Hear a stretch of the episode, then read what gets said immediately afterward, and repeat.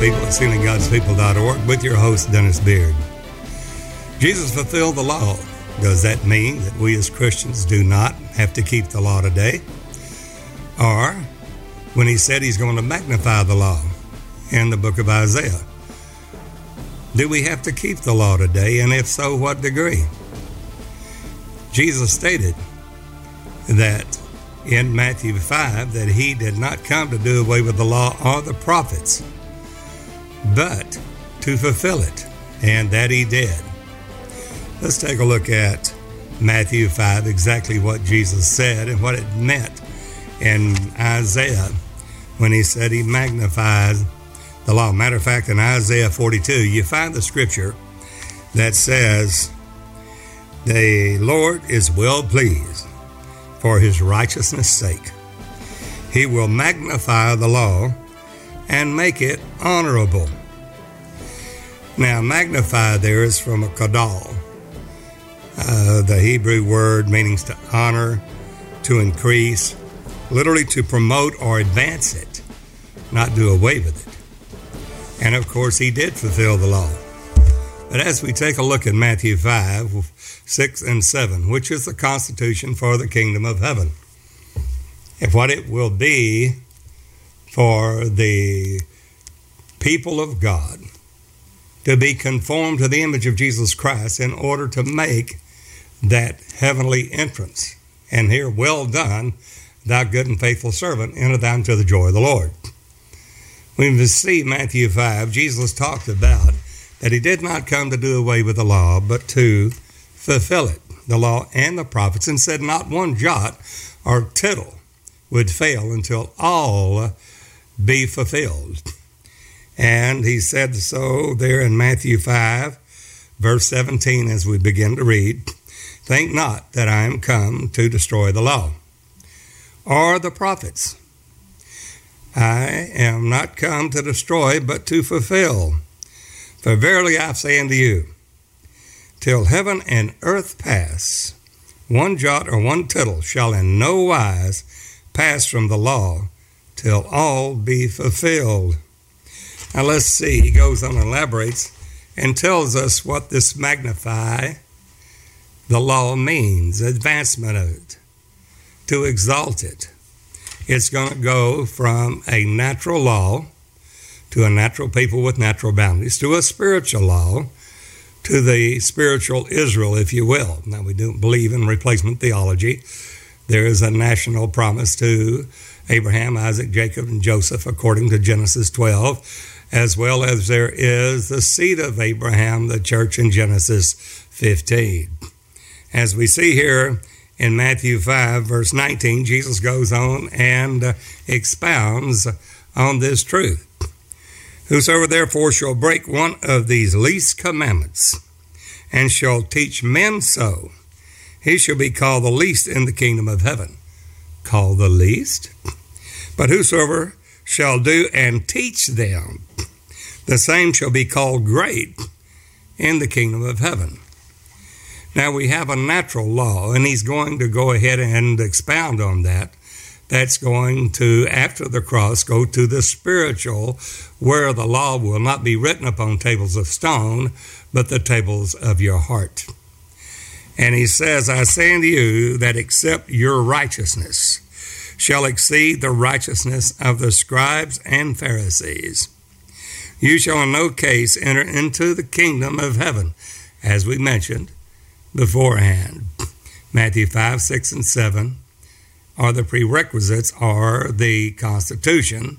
It is the Constitution for the kingdom of heaven, the bylaws of the kingdom of heaven.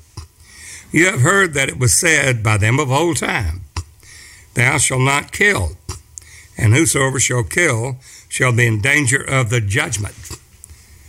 But on the spiritual side, there's spiritual murder without taking any kind of a sword against uh, the people.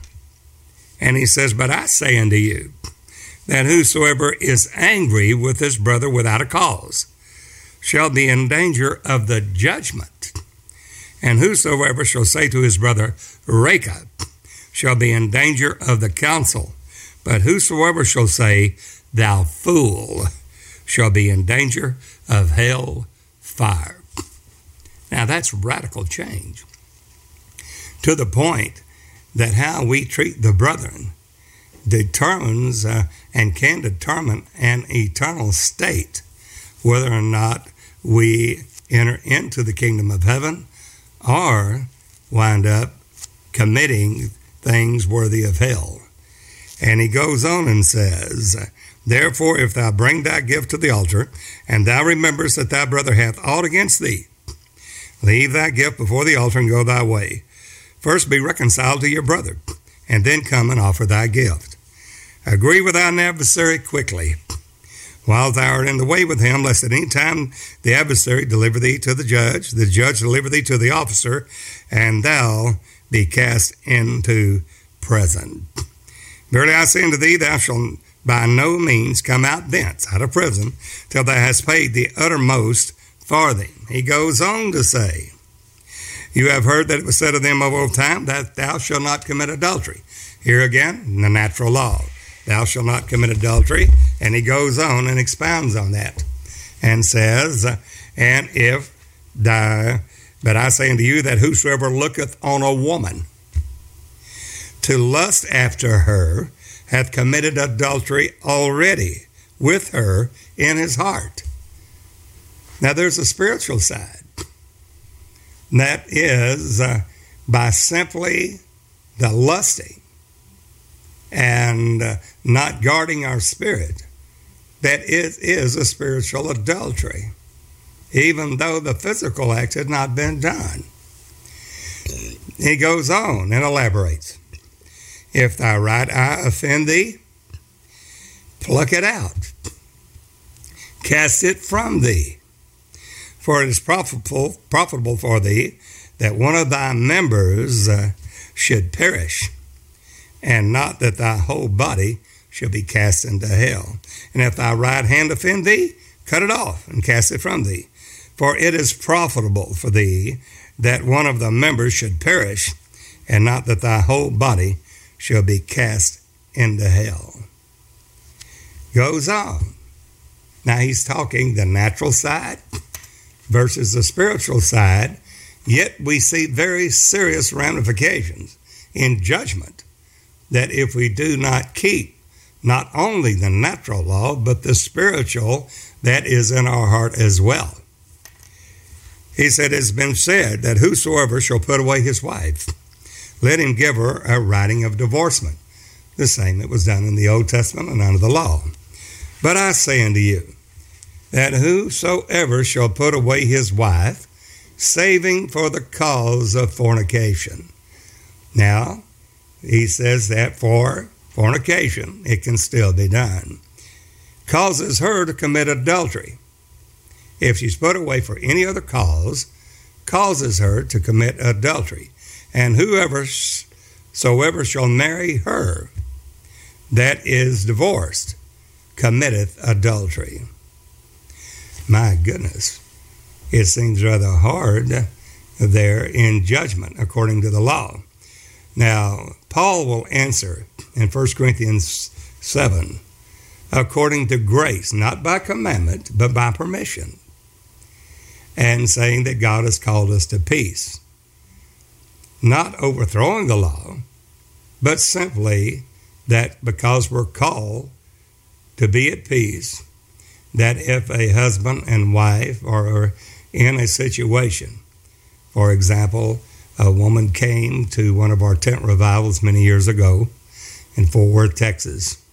Her husband was a Pentecostal preacher. I won't mention the denomination he was in, and was beating her.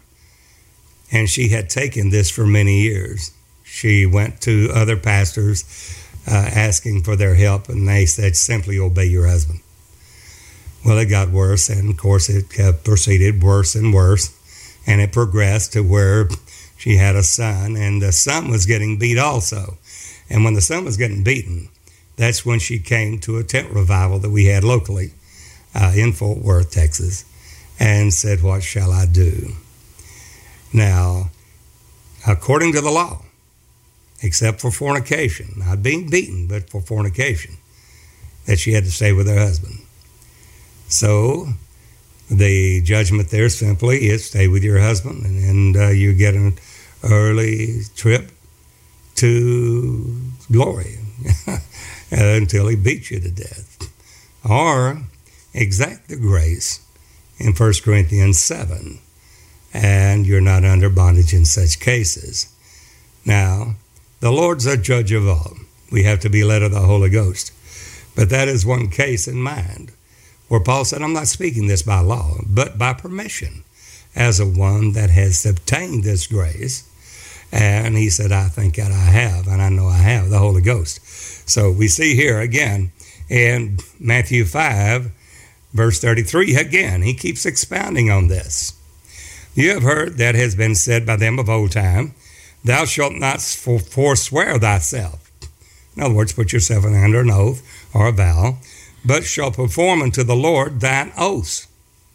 But I say unto you, swear not at all, neither by heaven, for it is God's throne, nor by the earth, for it is his footstool, neither by Jerusalem, for it is the city of the great king. Neither shalt thou swear by thy head, because thou canst not make one hair white or black. But let your communication be yea yea, nay, nay, either yes or no. For whatsoever is more than these cometh of evil. You have heard that has been said of old, an eye for an eye and a tooth for a tooth. But I say unto you, notice that Jesus is comparing the law to his fulfilling of it on the spiritual side. And by doing so, taking it to the spiritual realm, written upon our heart, then we have to bring every imagination under the control and obedience to the Holy Ghost, casting down every imagination that exalts itself against God. And it says here, But I say unto you, you know, the eye for the eye, that you resist not evil. My goodness, resist it not but whosoever shall smite thee on the right cheek, cheek, turn to him the other also.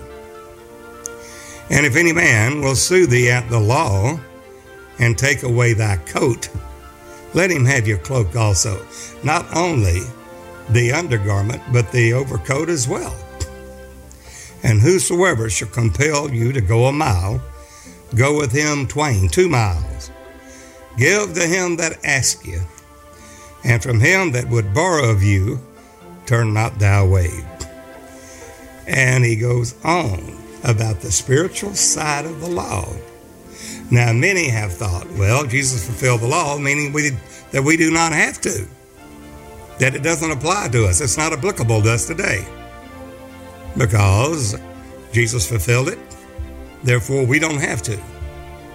And of course, we know Paul talking to the Galatians that, uh, yo, you foolish Galatians. If you build that again, which you've destroyed, you make yourself a transgressor, talking about justification by the law. But here Jesus is talking about obedience to the Spirit of God and the leading of the Holy Ghost. He goes on and says, You have heard it said that thou shalt love thy neighbor and hate thine enemy. But I say unto you, love your enemies. Bless them that curse you. Do good to them that hate you. And pray for them which despitefully use you and persecute you, that you may be the children of your Father which is in heaven. For he maketh his sun to rise upon the evil and on the good, and sendeth rain on the just and on the unjust. And he talks about the love of God that love of God that prevails in all things. That love uh, that we have, not only a love for the brethren, but love your neighbor as yourself. When they asked Jesus, What's the first commandment of all? The greatest commandment, the dominant commandment. The scribe asked Jesus, Mark 12 29, Jesus responds, Hear, O Israel, the Lord our God is one Lord, is the greatest commandment of all. The Shema, Deuteronomy 6 4 and ye shall love the Lord with all your heart, soul, and might. The second is likened to it love your neighbor as yourself. From this hang all the law and the prophets. Now, the only way a man can do this on any individual is through the Holy Ghost. And that has to literally uh, predominate and dominate everything in our thinking, being, and actions. What if a person doesn't? And he goes on, expounds on this. But Paul tells us that we must crucify the flesh with the affections and the lust, which we do not through our own righteousness, which is of the law, but the righteousness of God by faith, that we might be accounted worthy of his res- of the resurrection, which Paul said he suffered the loss of all things. Now we're not only called to believe on Jesus, but also to suffer for his name's sake. If you suffer with him, you'll reign with him. Well, why the sufferings? Because tribulation worketh patience, patience worketh experience, experience worketh hope. Hope maketh not ashamed, because the love of God is shed abroad in our hearts by the Holy Ghost. So the Holy Ghost is a wide uh, range from everything from uh, the flesh, the soul, and the spiritual realm in a human being. That is a believer now instead of the flesh dominating and death having dominion over that unbeliever. The believer has a working and effectual power called grace that is working upon his heart, the inward man, which will have its reflection in life. Grace, then, is a powerful move dynamic upon the spirit of man that will feed now into the soul of man in his mind, will, emotions, imagination, and intellect. And his volition will choose whether to serve God in obedience or to serve the flesh. If he is obedience unto righteousness, then he will yield the peaceable fruits of holiness. And we see that in Romans 6. But if he does not, if the believer does not and stays carnally minded and goes after the things of the world, then whosoever you yield your members as servants to obey, him are the servants to whom you obey, whether of sin unto death, even though they have the Holy Ghost. They didn't crucify the flesh with the affections and the lust. And that's the only way to do the will of God, and members in particular in knowing what the will of God is and doing it. The performing of the will of God is necessary and essential to enter into the kingdom of heaven, as we see in Matthew 7. Jesus said, Not all say to me, Lord, Lord, will be able to enter in. Well, no man can call Jesus Lord except by the Holy Ghost. Lord is Lord Jehovah God Almighty, the Father of glory, knowing that Jesus is the Father of glory. And Jesus said, Not, not all that say unto me, Lord, Lord, will they be able to enter in. Now, no man can call Jesus Lord except by the Holy Ghost. And then, this shocking truth, Jesus said, Many will then begin to profess unto me, Lord, we cast out devils. We prophesied in your name. We've done many wonderful works in your name. And then he will profess unto them, I never knew you. Depart from me, you that work iniquity. You have the Holy Ghost, but you didn't obey it. You're working iniquity, lawlessness, not being led of the Holy Ghost. It's a mystery of iniquity that works and has been working in the world until the kingdom age comes in. The believer has the power of God to overcome this. For greater is he that is within you than he that's in the world. But we can't live unto the flesh. Because if we yield our members and obedience unto sin and unto death, then it will be hell. Because he said that being their ungodly deeds, which they've ungodly committed, uh, that they will be literally convicted themselves. The Lord not sending them to hell, they themselves sending themselves to hell being convinced of their own ungodly deeds which they've ungodly committed. Therefore, we cannot be carnally minded. To be spiritually minded is life, to be carnally minded is death. So, therefore, we have to work out our salvation with trembling and fear. Not plan of salvation, but work out our own salvation with trembling and fear. For it's God that worketh in us both to will and to do of his good pleasure. We must do the will of God because Jesus said, Apart from me, you workers of iniquity, I never knew you. For you did not do the will of my Father which is in heaven. So, doing the will of God is essential to enter into the kingdom of heaven.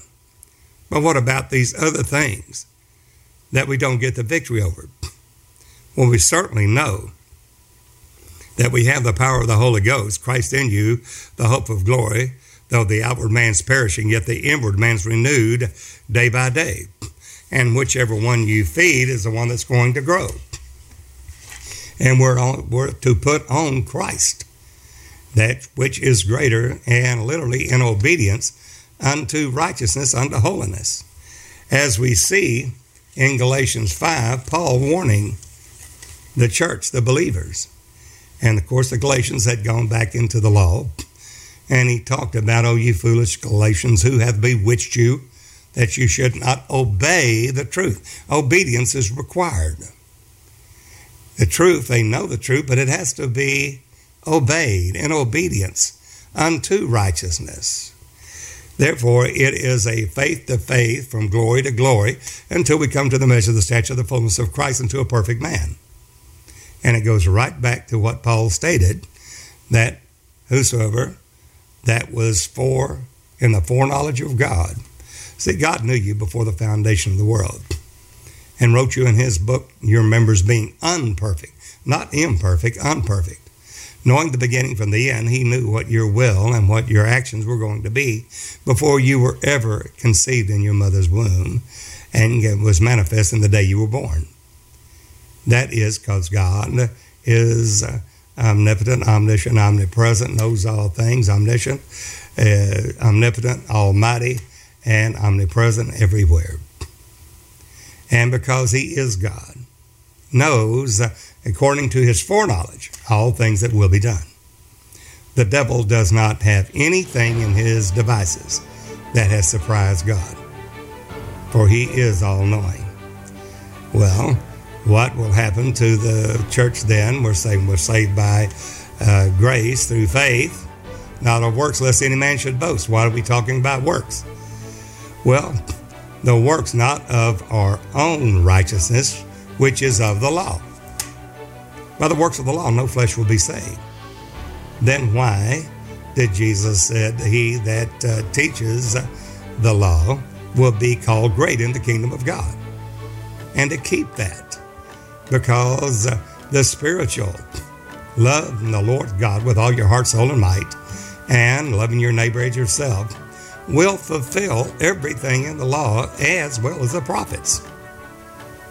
Howbeit, if we don't crucify the flesh with the affections and the lust, then even though we have the Holy Ghost, even though we've been purged from dead works to serve the living God, and these things still stay and predominate and in the believer, then Paul tells us the works of the flesh, which are still alive. We'll find that he mentions that in Galatians 5. If we see that if we don't love our neighbor as ourselves, if we do not show the love of God, there are the wicked and the evil just as well as the righteous. He says there, for all the laws fulfilled in one word, Galatians 5, verse 14, even in this, thou shalt love thy neighbor as thyself. It's this that simple. But most will be offended. And Jesus said, The time will come, and I have forewarned you that you should not be offended. For the time will come, they're going to deliver you out of the synagogues, out of the churches. Yet the time cometh that whosoever kills you will think that it had got a service, John 16. And yet we're to love our neighbors ourselves, even when we're persecuted and lied and railed against. just as Jesus said, Father, forgive them, for they know not what they do. Realizing that it's not them, but the God of this world has blinded their eyes from the truth. Therefore, he said, But if you bite and devour one another, take heed that you be not consumed one of another. Notice what he says This I say, that you walk in the Spirit. Obedience unto the leading of the Holy Ghost is imperative, essential. Without it, it is impossible to be saved. Walk in the Spirit, and you shall not fulfill the lust of the flesh. Galatians 5:16. For the flesh lusteth against the Spirit, and the Spirit against the flesh. And he said these are contrary one to the other. Well, why do you pray? Well, you pray, uh, Father which art in heaven, hallowed be thy name, thy kingdom come, thy will be done on earth as it is in heaven. Give us this day our daily bread. Deliver us from evil and temptation, and rebuke the devourer. Well, why? Because we're praying and we we give honor to God that made the heavens and earth and all that therein is, and give him praise and glory and worship him. And then we then uh, make our request known to God. And when we make these requests known, He already knows what we need before we ask. And when we do, then we set those before Him to for one reason to line up with the Spirit rather than the flesh. And that's the reason He said, Pray. Could you not pray for one hour? Pray that you enter not into temptation. Why is prayer so essential? Because without prayer, it lines our soul, our mind, will, emotions, imagination, intellect, along with the Spirit of God, rather than with the desires of the flesh. And the flesh is there until the day that the Lord calls us home. We fulfill our testimony. So the prayer is so essential. And that is to know the will of God and your time with the Lord. And you're praying, you're lining your will up with the will of God rather than the will of the flesh. But what happens if we don't crucify that flesh? Paul goes on and says, "If you got to be led of the Spirit. Then if you do, you will not be, you, you will not fulfill the lust of the flesh. And he goes on and says, Now the works of the flesh are these. Now he's going to let us know. Now we're not uh, ignorant of Satan's devices, and he works in that mind area, in the soul realm. The battle for your soul is guard, guard your heart, for out of this proceed all the issues of life. Set your affections on the things above and not on the things beneath. We take our eyes and very shun the appearance of evil. And he said, If it there entices you and you cannot contain, then pluck out your eyes if that offends, or cut off your hand if that does. It's better in enter into life whole, and one of your members perish, than the whole body to be burned in hell forever.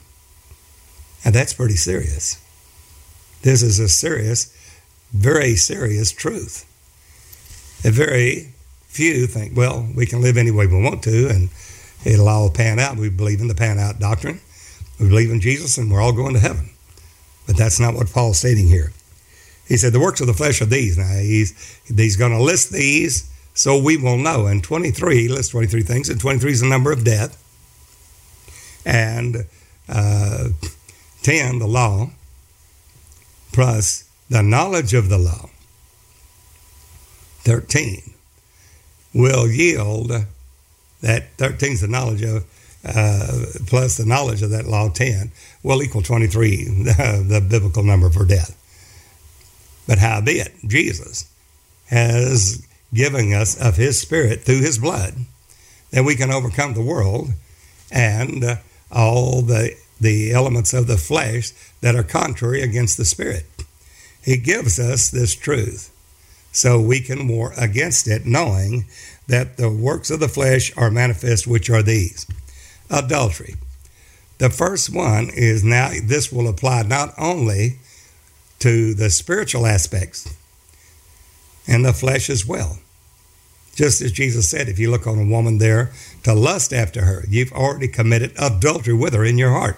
So that adultery there is there now, is imputed to that believer because he is yielded to it through that lust.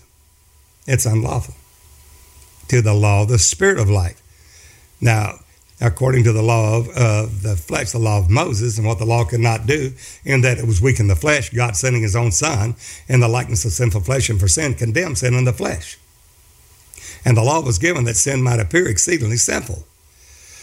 Now, through the works of the law, no flesh should be saved. So, therefore, Jesus fulfilled the law that give us the power to live the holy, righteous uh, life a life in righteousness. It's called the God life or godliness that we see in 1 Timothy 3.16. And that godliness that we add to our faith, virtue, virtue, knowledge, knowledge, temperance, temperance, patience, patience, godliness. That's the God life. Walk in the light as Jesus is in the light, making no provision for the flesh. And he goes and says, the first one, there's adultery. That's going to take many, many souls. Then fornication. And he goes right down the list uncleanness, lasciviousness, idolatry, witchcraft, which is sin of disobedience, is sin of witchcraft. Then he goes hatred. Don't hate your neighbor. Love your neighbors yourself. Variance. If someone says, let's go to the right, you go to the left, it's always at variance. Emulations, emulating the world, want to be like something of the world, loving the world, emulating the world. Wrath, strife, seditions, heresies, heresies, denominations, envyings, murders, drunkenness, revelings, and such like. These are things that war against the soul, which will literally destroy the believer in hell if he has not crucified the flesh with the affections and the lust. And he goes and says, Of which I tell you before, as I have also told you in time past. I keep telling you that they which do such things shall not inherit the kingdom of God. Now that's a strong, strong statement, friend. Shall not inherit the kingdom of God. Somebody said, well, they had the Holy Ghost. They had the Holy Spirit dwelling within them. Yes, but iniquity is you didn't crucify the flesh with the affections and the lust. But he tells you what the fruit of the Spirit is if you continue on in the Lord God, going from faith to faith, from glory to glory, even as by the Spirit of the Lord. He says the fruit of the Spirit in Galatians 5.22, and he lists that. The Spirit is love, joy, peace, long suffering, gentleness, goodness, faith, meekness, temperance. Against such there is no law. The nine gifts there we're talking about of the Spirit in the fruit of the Spirit. And there we have the goal that we are to reach in the fullness of the measure of the stature of Jesus Christ unto a perfect man. So, do we have to keep the law? Of course, we keep the law.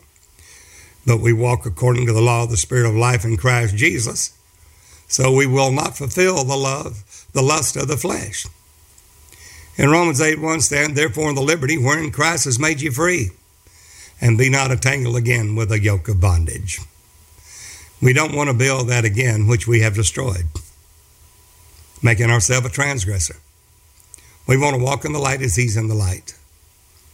For the sealing of God, as we have talked in January the 19th, 2019, the Lord said, as a visitation while we were in Transmara, Kenya, Africa, See my people by my word. As the angel ascending from the east heaven to seal of the living God, so send I you. That seal is Christ, but it has to be through the obedience because he's sealing the servants of God in their forehead. It's only the servants that are in obedience that will be sealed. What are we saying? Let's crucify the flesh with the affections and the lust, because tribulation worketh the patience, patience the experience, experience worketh hope, hope maketh not ashamed, because the love of God is shed abroad in our heart by the Holy Ghost. You're not only called to believe on Jesus, but also to suffer with him. Why? Because to cease from these sins and the lust of the flesh. We find in 1 Peter 4 1, he says, For as much then as Christ has suffered for us in the flesh. Arm yourselves, therefore, with the same mind. For he that has suffered in the flesh has ceased from sin.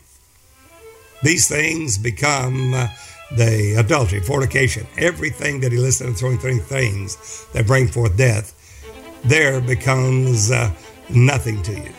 It's dead. You find yourself dead unto sin, but alive unto righteousness. And that is the mind of Christ, which is a sealing that is uh, there for the believers, that is now happening for those that have an ear to hear in Revelation 7. The time is here. The Lord is faithful. He knows those that are His, and the seal is real, which is Christ Himself. Let us not fail for this grace. For He said, There, there remaineth a rest to the people of God. Take heed, Paul said in Hebrews 4, lest a promise slip any of you, that you should seem to come short of entering to his rest. That's the eternal Shabbat, the eternal rest. If Jesus had given them rest, he would not have spoken to of another day, which I know it alludes to uh, not only Joshua, but the Lord himself spoke. The time is coming and now is when the dead shall hear the voice of the Son of God shall live. The time is coming and now is. It's progressive. Those that he did foreknow, them he did predestinate to be conformed to the image of his Son, that he might be the firstborn among many brethren. His whole will has been to bring many sons unto glory. And those uh, that he did predestinate, them he called. Them that he called, he justified. Them that he justified, he also glorified to be conformed to the image of Jesus Christ. Let us not fulfill the lust of the flesh. Let us walk in the Spirit and fulfill the will of God. And members in particular, where we hear, Well done, thou good and faithful servant, enter thou into the joy of the Lord. Well, friend, we have our gift offer this month, gift offer 1001, which is eight DVDs in the Jesus only Doctrine of Christ, which is essential for sealing, going from babies to little children, that to overcomers, and then final fathers, having their father's name written in their foreheads. I think you'll find it a blessing to you. Eight DVDs, well over two hours teaching on each DVD on the revelation of Jesus Christ.